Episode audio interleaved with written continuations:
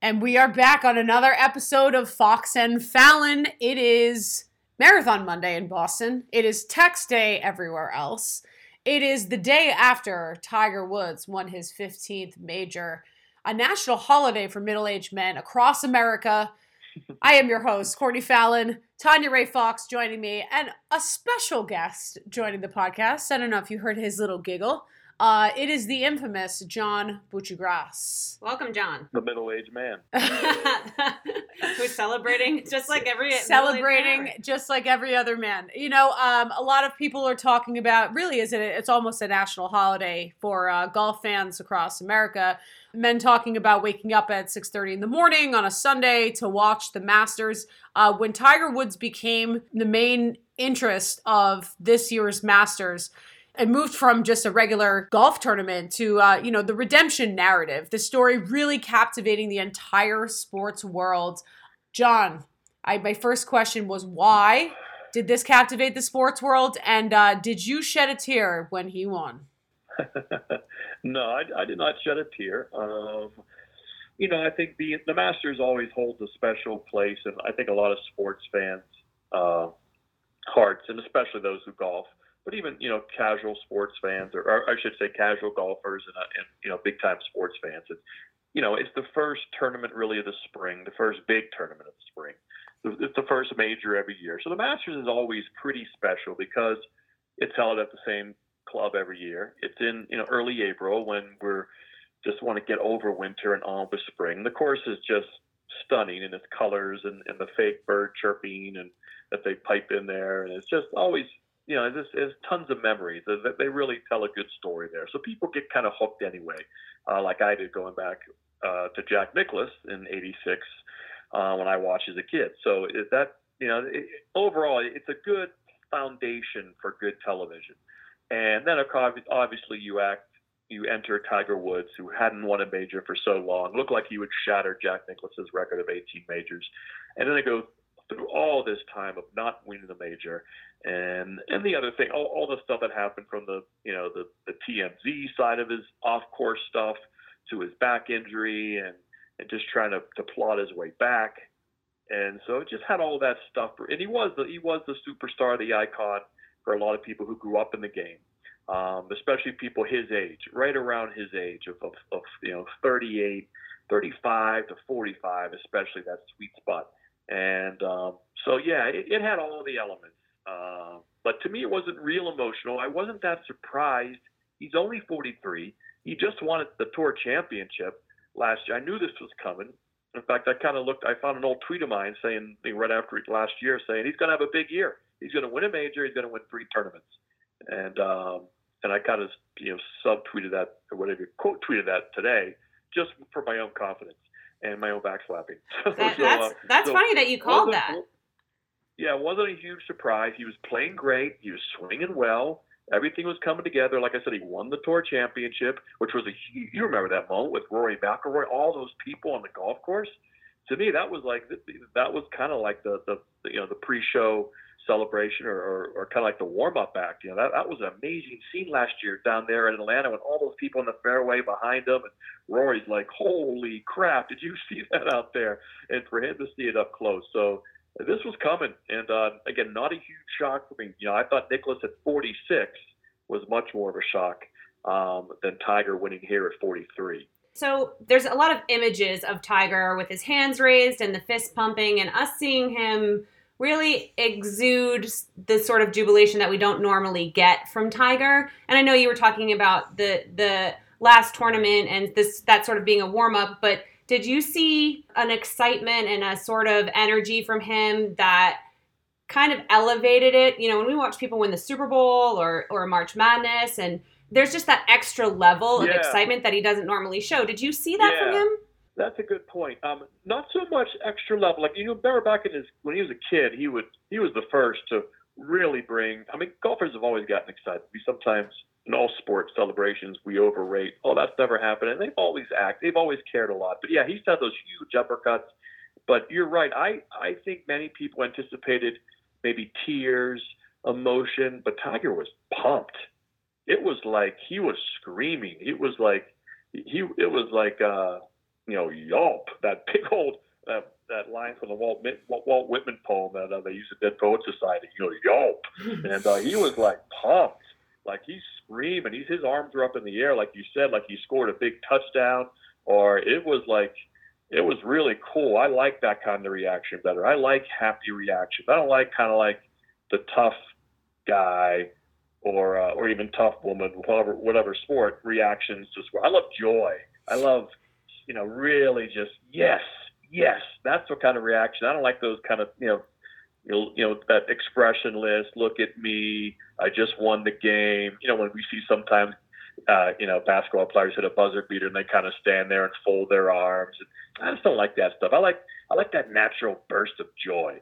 And that was really cool to me that he was just screaming. Even when he met his kids he wasn't emotional. He wasn't really crying and even his, his news conference after tom rinaldi interviewed him and he didn't cry it was like he, he's like i am here i am back to dominate look out. Okay, it's on now. All right, here we go. You guys, you know, everyone had fun with me. Now I'm I'm coming back to get Jack Nicklaus's major record. So yeah, I really enjoyed. I kind of I enjoyed that reaction from him, and I think it it, it you know made him look young. It made him look current, and uh, it made him look dominating again. Well, I mean, you are talking about a guy who's 43 and has bad back. So, I mean, this is a major story across anyone to win a tournament. That's true. Yeah. Um, the story really, as kind of as Tanya alluded to, the story is really never about Tiger himself. It's usually about how fans and media members collectively project upon yeah. him about what they believe that he should be. Why is this golf tournament different? Uh, again, just it, it, it just has a very interesting place in golf history. That it's at the same tournament. It's at the same place every year. Um, so that really helps. We all know the holes. We know the uh, you know the importance of each shot. You know that when you're you're in the final group that you have more holes to play than the other guy. And 13 and 15 are both par fives. Those are almost birdie holes. You can almost project the final score. Uh, and oh yeah, he, he this guy's within one but he's four holes ahead of Tiger. Tiger's going to birdie 13 and 15, so he's really he's going to be up three. That guy better birdie in. You know, we saw it with Dustin Johnson, he, he, and we saw it with other guys as they came into the clubhouse. You you know, it seemed like the winning score was going to be 14. That was a number. I think I tweeted that 15 was probably in Tiger's head. If I get to 15, I definitely win. 14 will probably win. And in the end, 13 did. You know, Koepka had he made that birdie putt at 18, maybe he could have got there. So you can do the numbers and the math in your head at Augusta. And uh, like, and you know, that's where he won his first one. That's where he won that first major in record fashion, where it really was, "Hello, I'm here to dominate your butts," and he did. And you know, Arnold Palmer won four there. And then, of course, Jack Nicklaus came along, and Nicklaus also had that 1986, which is probably considered by many the most emotional or fun tournament and fun or a fun championship won uh, in terms of a major. Uh, so it just you know it has that storybook thing, and it, it's just a little different than the others. So I think that's why um, it mattered more than had he done it in one. Even like had he won the Open Championship last year uh, in Scotland, you know, it still would have been a big deal, but it's just a little bit more at the Masters. So you know, it sounds to me like you think that this is actually maybe the start of a resurgence for Tiger. Is this a situation where we're going to get, you know, Tom Brady winning three Super Bowls after 10 years? Are we going to get that from Tiger? Yeah, I, that's that's actually a, a good analogy. I, I, I, like that one. I might steal it, not cite you. Um, okay. Just shout out the uh, podcast on Sports Center. You know, yeah, exposing you exposing us to millions. That's all we want. There you go. Um, but uh, you know, like you said, he's got a bad back. One swing injuries could happen. You know, we saw he had like a neck strain for a while. That's the thing. It, it could turn to a hip injury. Hip injuries are kind of common in golfers um, over time. Uh, so yeah, the window is short. We saw. Remember, Tom Watson almost won a major at 59. Um, you know, Jack Nicklaus was a contention in 58 uh, when he was 58. You know, this was 10, 12 years after, uh, or 10 to 12 years after he won that Masters at age 46. So you look at today's, you know, obviously with the, the advancement in in just you know medical procedures, this back injury probably Tiger would not have been able to play 20 years ago. Uh, the physical fitness part of it, you know, how you understand nutrition? uh, the effectiveness of those cold ice baths that help your inflammation all over your body. You know, he does all that stuff. He's doing everything he can. So if we give his window, you know, we probably should give his window till, like I said, 50 to 52. If Tom mm-hmm. Watson once contended at 59 and Nicklaus at 50, you know, 8, 57, 56, well, we got to give Tiger 10 more years. That's 40 majors. Um, and, if, and if he plays 40 majors with this current, you know, body, relatively, you know, obviously 53 is different than 43. Um, but relatively healthy in terms of the back holds up and, and stuff like that. You, you give him 40 majors, I think he can win four, one out of ten. That doesn't seem unreasonable, does it? No, definitely no, it not. doesn't. It really doesn't. Um, my, I had a question about even before going into this weekend about. I mean, Tiger is the perfect example of how short sports fans' memories are. Athletes will go through. They'll go through struggles. They will go through scandals. How do athletes, in particular, I mean, thinking Tiger, I'm thinking Alex Rodriguez. How do athletes revive their careers, and and how has Tiger revived his career? Well, certainly time helps. Um, you know, uh, some politicians are able to survive some scandals like that, you know, and it's a common, obviously, foible. It's a common human foible that's been going on for, you know, as as long as man has roamed the earth. I'm reading the book, I'm finishing up a book uh, on Alexander Hamilton, this 700 page biography on him, you know. And Alexander Hamilton had an affair. He, he actually wrote about it. He wrote, you know, pamphlets was obviously the way people sometimes communicated back in the day. Newspapers and pam- they, would, they would actually construct a pamphlet, whether it be political. In this case, he basically, uh, you know, wrote a pamphlet on his entire affair he had with this woman. I mean, it, and it, it happens. And so that's a and even with uh, you know his substance abuse or dealing with pain, there's many people who have dealt with that in terms of you know getting you know pulled over for you know for, for DUI or things like that. It, it happens to a lot of people. So I think those particular things, whether people struggle with substance issues, whether it's a painkiller, whether it's depression, it, it, uh, maybe you know being down, being lost, and and obviously the other the infidelity. These are common things that humans deal with. Uh, they many people deal with it in their own lives. Many people certainly someone close to them, a family member. Almost every family member has one of those two things, uh, or friends or something. You know, they see it, and so you understand. Well, you know, all you could do is, you know, you ask, you, you deal with it. Obviously, there's consequences. Uh, you deal with it. You ask for forgiveness. Time. You move on. You try to get better. And apparently, it looks like he has. You know. Um, you know, something you probably don't come back from. O.J. Simpson, other things you probably don't rehabilitate Fair enough. from from some things.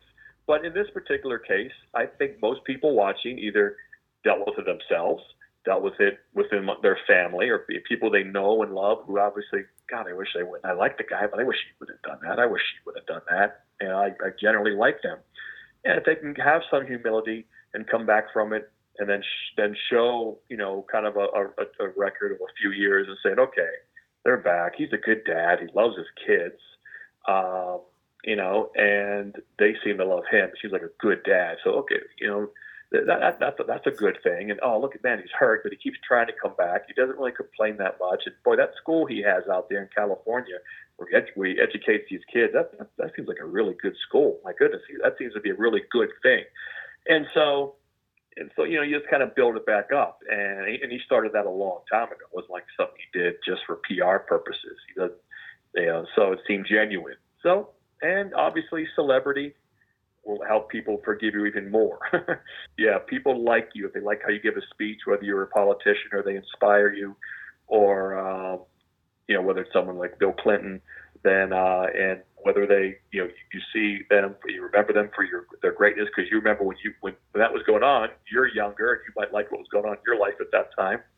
You were younger you were in your early 20s uh, you were uh, you were 19 when tiger was winning you were 25 when tiger whatever age you were you're like oh that was fun that was that was a fun time that was before the internet and that was before phones everybody had a phone it was before so that was a simpler time. I want to go back to that time so it's, it's, it's personal in that way too. I think you want to go back to that time. I want it to be 1999 again, 1998 when we didn't live on phones and we talked to people, and and there wasn't this such negativity and gotcha-ism and all this kind of thing. So you kind of you, you personalize it yourself because you want to go back to that time again. So I think those are all factors that kind of meld into it. And at some point, you got to move on. You got to forgive. You got to uh, forget. And um, you know, like the old saying, you know, if you, you don't give forgiveness, how can you possibly ask for it? So um, we're all imperfect, and we and, and we and someone like him, certainly a lot of people can I can identify with. Yeah, I mean, I think uh, you nailed it on the nostalgia part of it as well. I mean, the relatability yeah. part is so big, but remembering the days, it's it's a time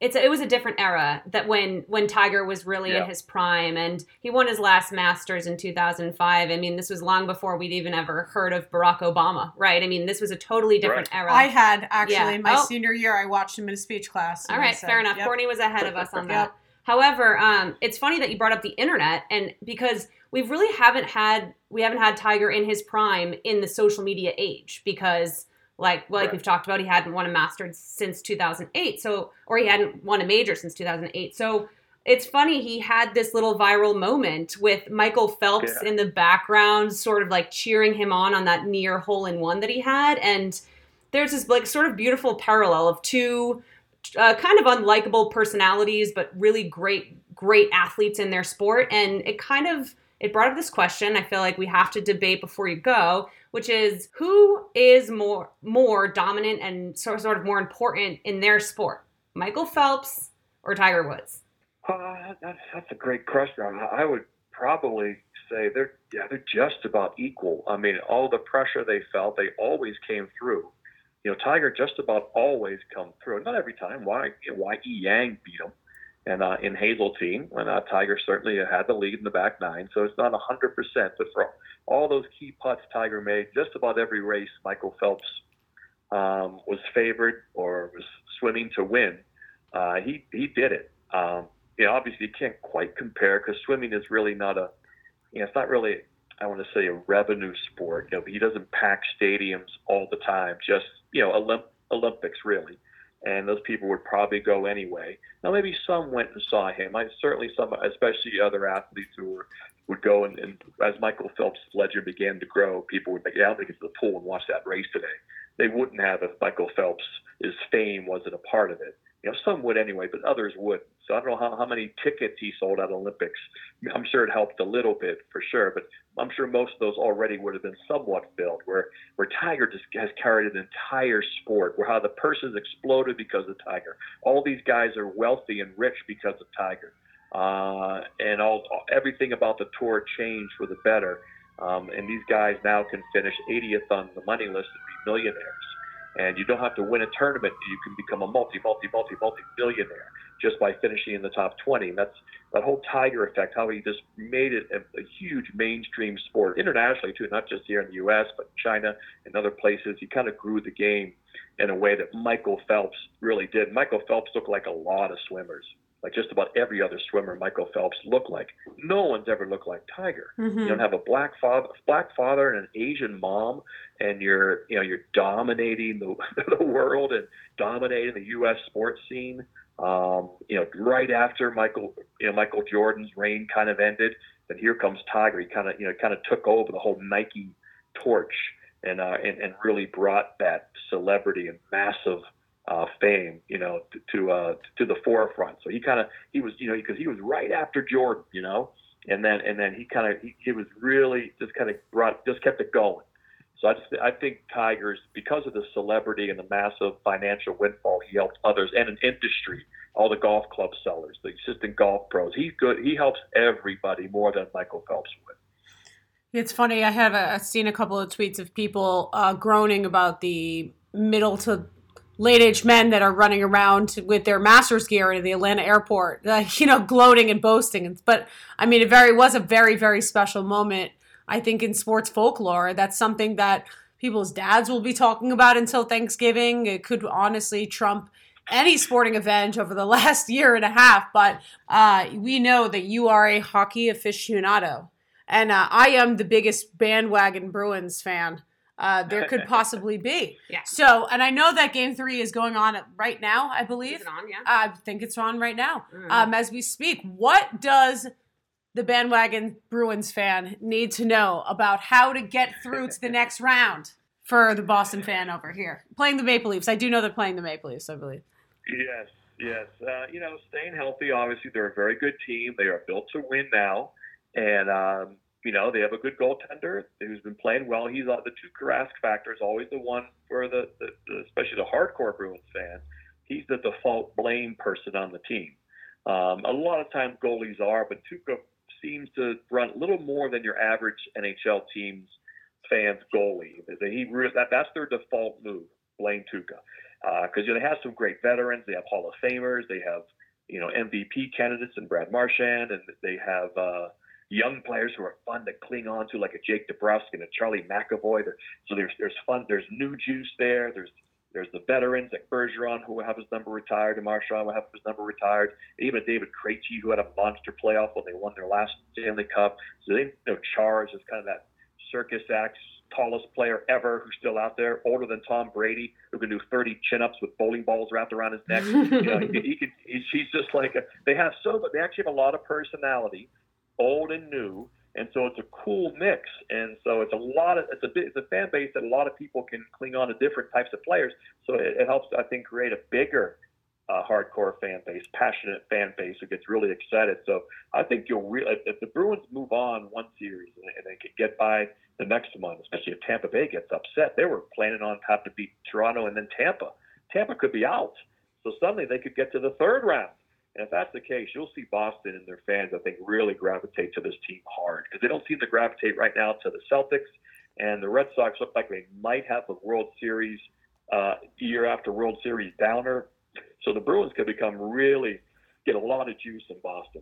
Yeah, I mean, you're definitely you nailed you nailed it with Tuukka because that he is always the team sort of seems to live and die in, in the fans' eyes with Tuukka. Obviously, they have so much other talent, and Marchand's had such an incredible season. It's it's funny, but that's exactly what it is. And when you get into the playoffs, goaltending becomes you know such a such a big part of everything that's happening. Yeah. My my boyfriend um, is a Sharks fan, and he keeps saying, "I wish I had your goaltender," and I'm like, "You do?" Yeah, yeah. The Sharks are weak when it comes. To, I actually put a preseason Vegas bet on the Sharks with some good odds, so I was uh, I'm kind of rooting for them.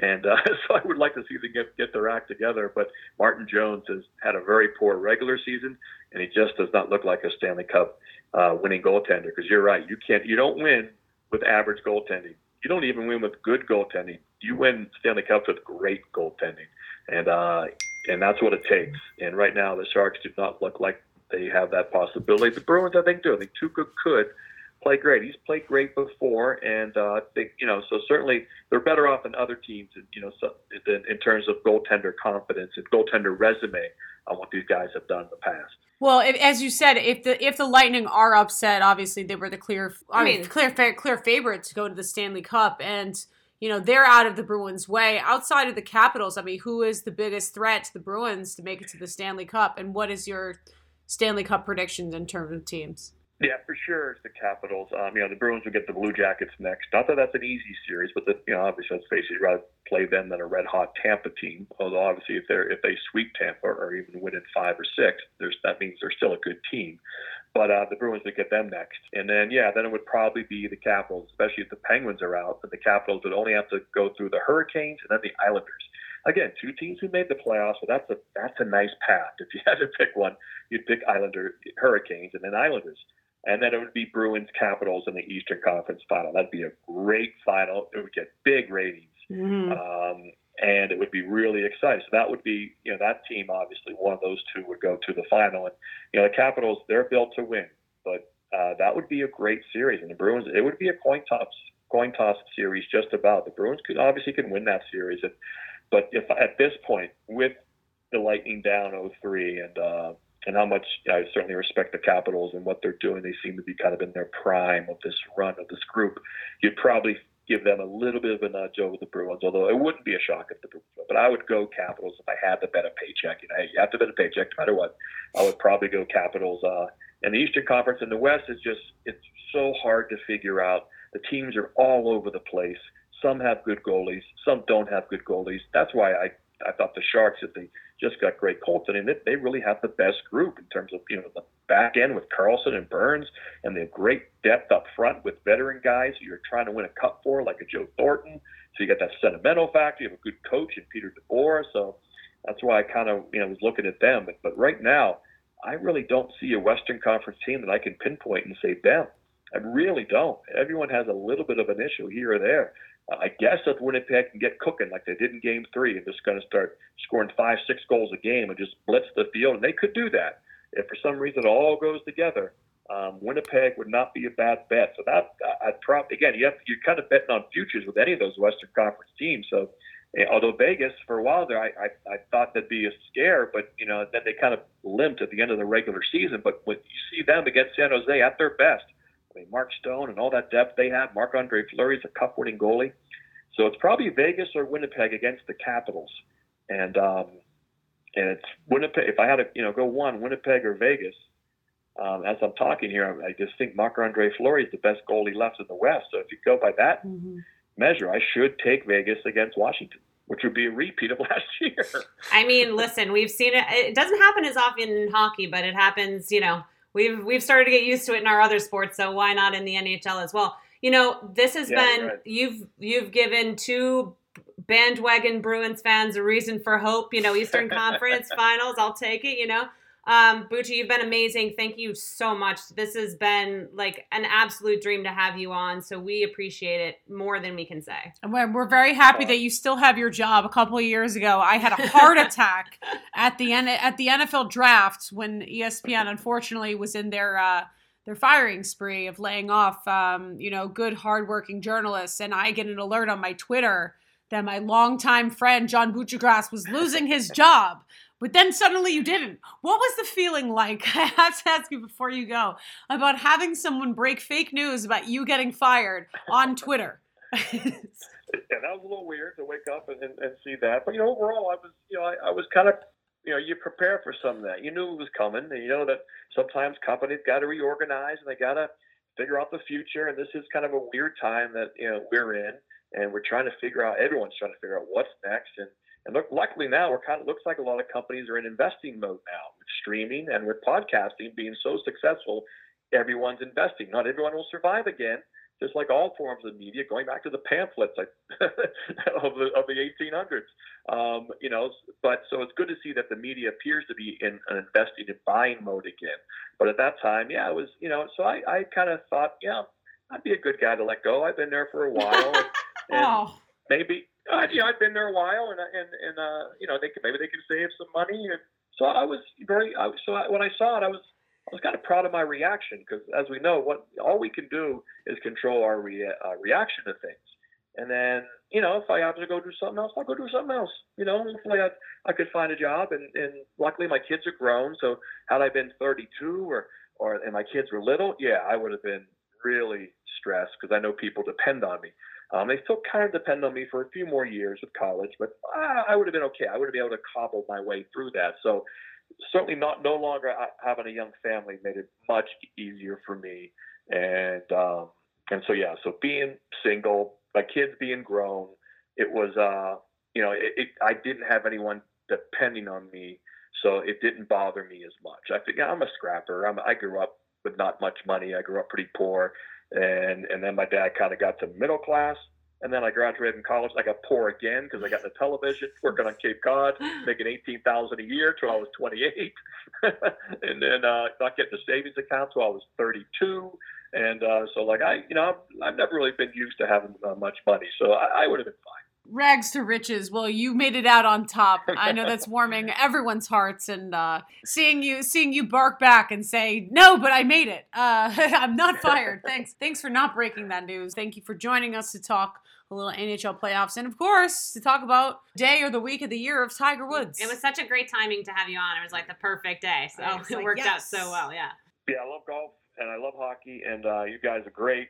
Much success. I know you'll kill it. Um, I wouldn't say that just to say you're really good and keep it up. Thank you, thank, thank you. you. Bucci was great. Fantastic. He was great. It was it was like so so nice of him to come on and give us so much time and thoughtful answers. And to be quite honest, like we really needed a good hockey pro in our corner for a second so we could get ourselves back on and sounding smart about the Bruins. Yeah. Um, because there's no way that I could sound smart sitting in front of my computer asking a question about Who do you think the Bruins could play in the next round? I, I kind of I kind of caught myself, and then I was like, you know what? Okay, I'm just gonna I'm gonna take a bow. I'm gonna take a knee on this one and just act like the bandwagon fan that I am. I Yeah. mean, I, I I do know hockey. There's certain things that I don't understand.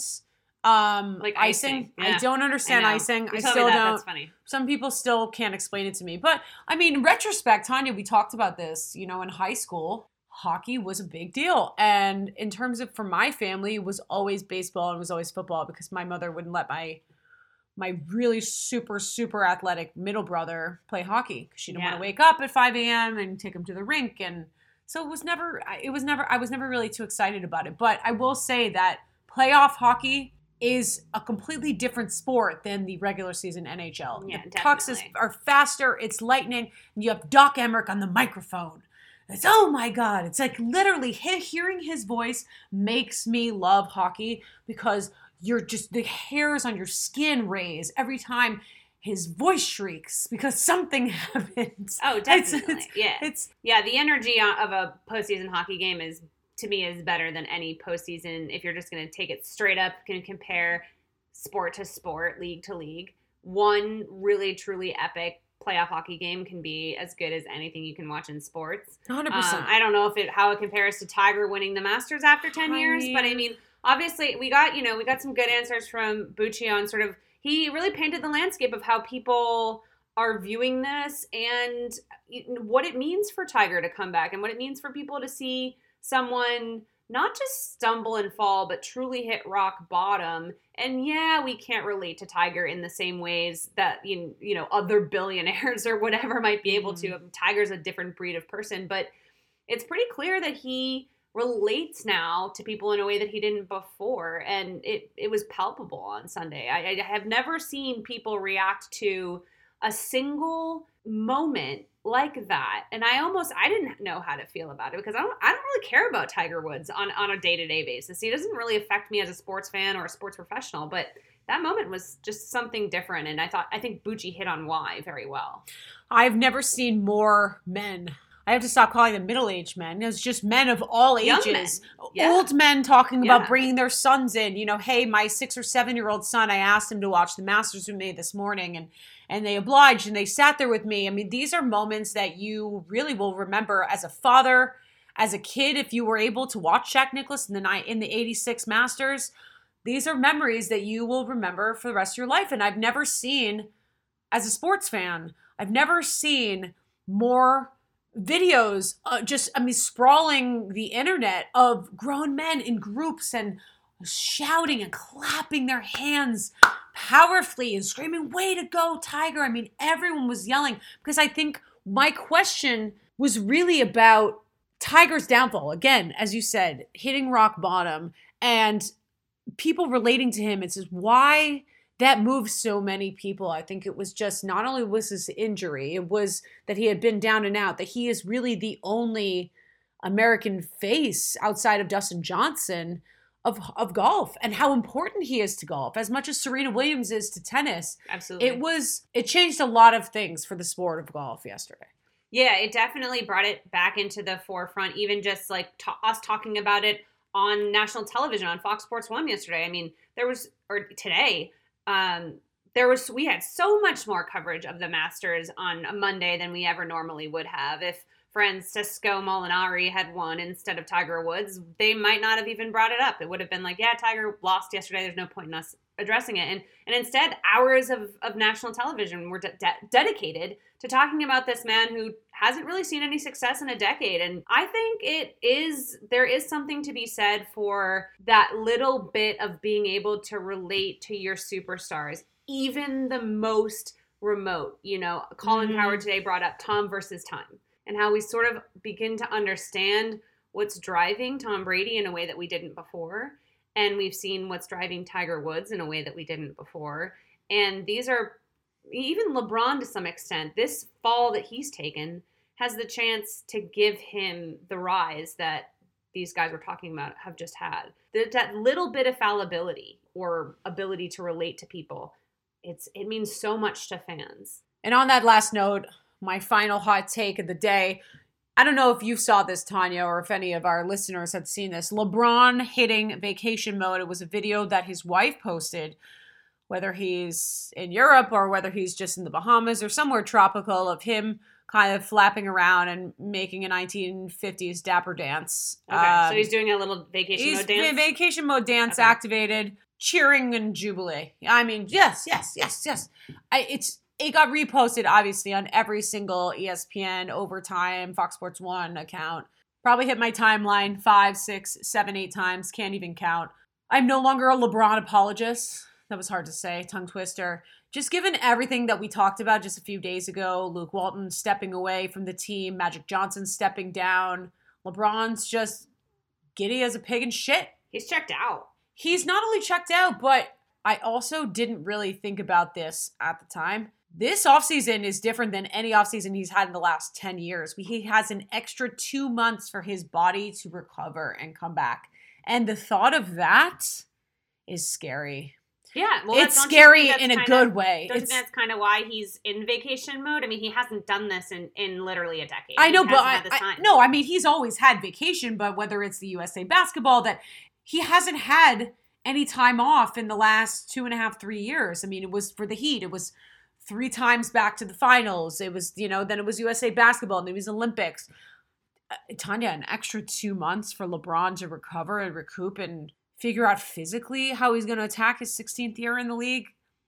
I think that should give the, the Laker fans something to be excited about. even though it's currently pissing you off. Yeah, no, I mean it, it's annoying me just his happy dance, but then I thought about it and I said, "Wow, 2019-20 LeBron could be a dominant LeBron." Yeah, I mean, if he cares at all, or if maybe, hey, listen, maybe somebody's going to come in and, and send him on his merry way to like I don't know, Memphis or something. no, I think that if they don't, he's gonna he's gonna stomp his feet and cry and scream and need his binky a couple times and maybe his mommy to hold him.